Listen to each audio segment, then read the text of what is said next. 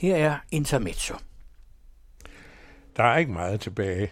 En selvdestruktiv vigende flok, hektisk besnakket af en lommeprokurator i havsnød. Den nationalromantiske flomme har harsknet, og flaget falder tilbage i himlen. Bortset fra et institut for Kaj Munk, har partiet intet selvstændigt skabt og næppe formidlet noget af blivende værdi. Sit fædreland skylder man alt, sagde fædrelandssindede Rasmus Rask. Dansk Folkepartis gæld er afgrundsdyb. Konstruktive idéer var der ingen af. Andre hinsides egen næsetip skød de ned.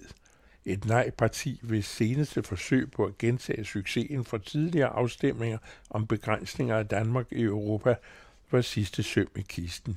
Resten af tavshed, trist som partiets historie i brun sovs på ternet du til lyden af Richard Ravnvald.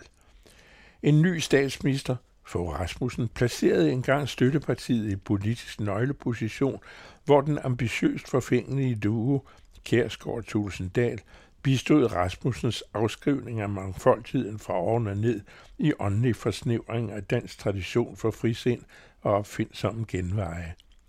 I denne alliance af Dansk Folkepartis flagsvingende snæversyn og forlorende folkelighed og statsministerens fanatiske benovelse over Amerikas potens voksede græsset nedad. Der var vitterligt ikke noget at komme efter. Ved DF's nu uafvendelige nedtur mod spærregrænsen må eventuelt glæde og tilfredshed over partiets derut trods alt være begrænset.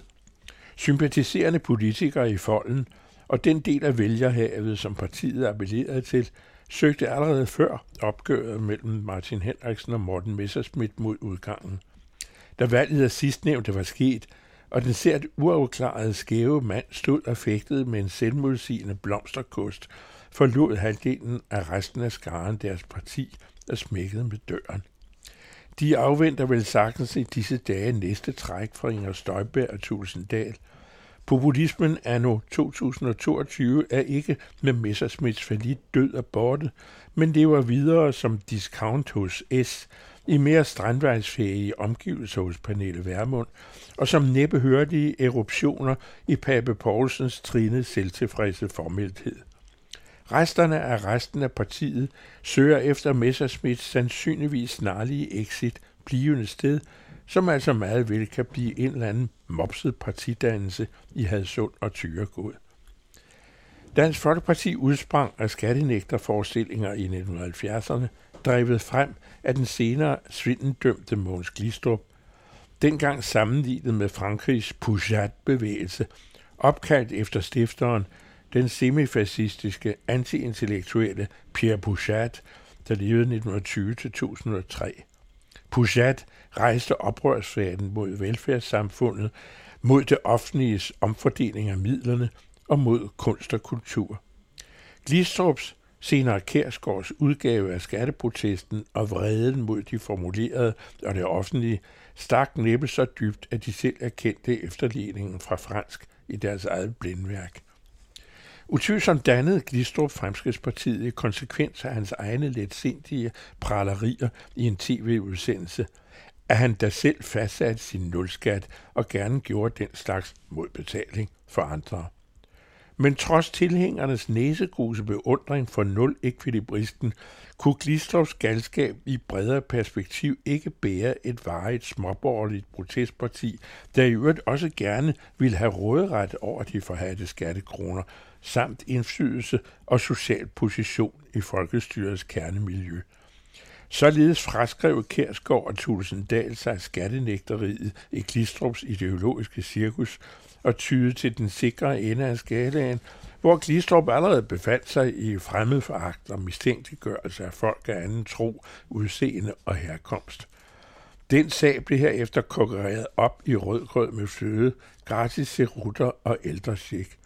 Vælgersuccesen, den uimodsigelige, skyldes nu nok mest, at partiet retorisk fastholdt velfærdsgoderne for de mange, uanset Fogh-regeringernes nedskæringer, og overdøvende gav mæle til vælgere, der af mere eller mindre rimelige årsager følte sig snydt og holdt udenfor af den elite, som dansk højere debat fik på hjernen, uden at nogen nogensinde forklarede, hvem fanden de talte om. Dansk Folkepartis forsvinden får måske størst betydning i noget så overset og på samme partis foranledning for tiden, som behovet for en revision af grundloven. End ikke en kommission til at føre uforpligtende samtaler om emnet tillod de. Intet måtte anfægte den uvurderlige nationale uanfægtelighed. At danske politikere ikke løbende fører sådanne drøftelser, taler bøger om det snæversyn, der har hæmmet debatten siden Dansk Folkeparti kom til. Den tid er forbi. I det opbrud Danmark, Europa, verden oplever, må regeringen og de seriøse af partierne sætte sving i debatten om en moderniseret grundlov, forankret i fælles europæiske omgivelser og som fundament for fremtidens lovgivning.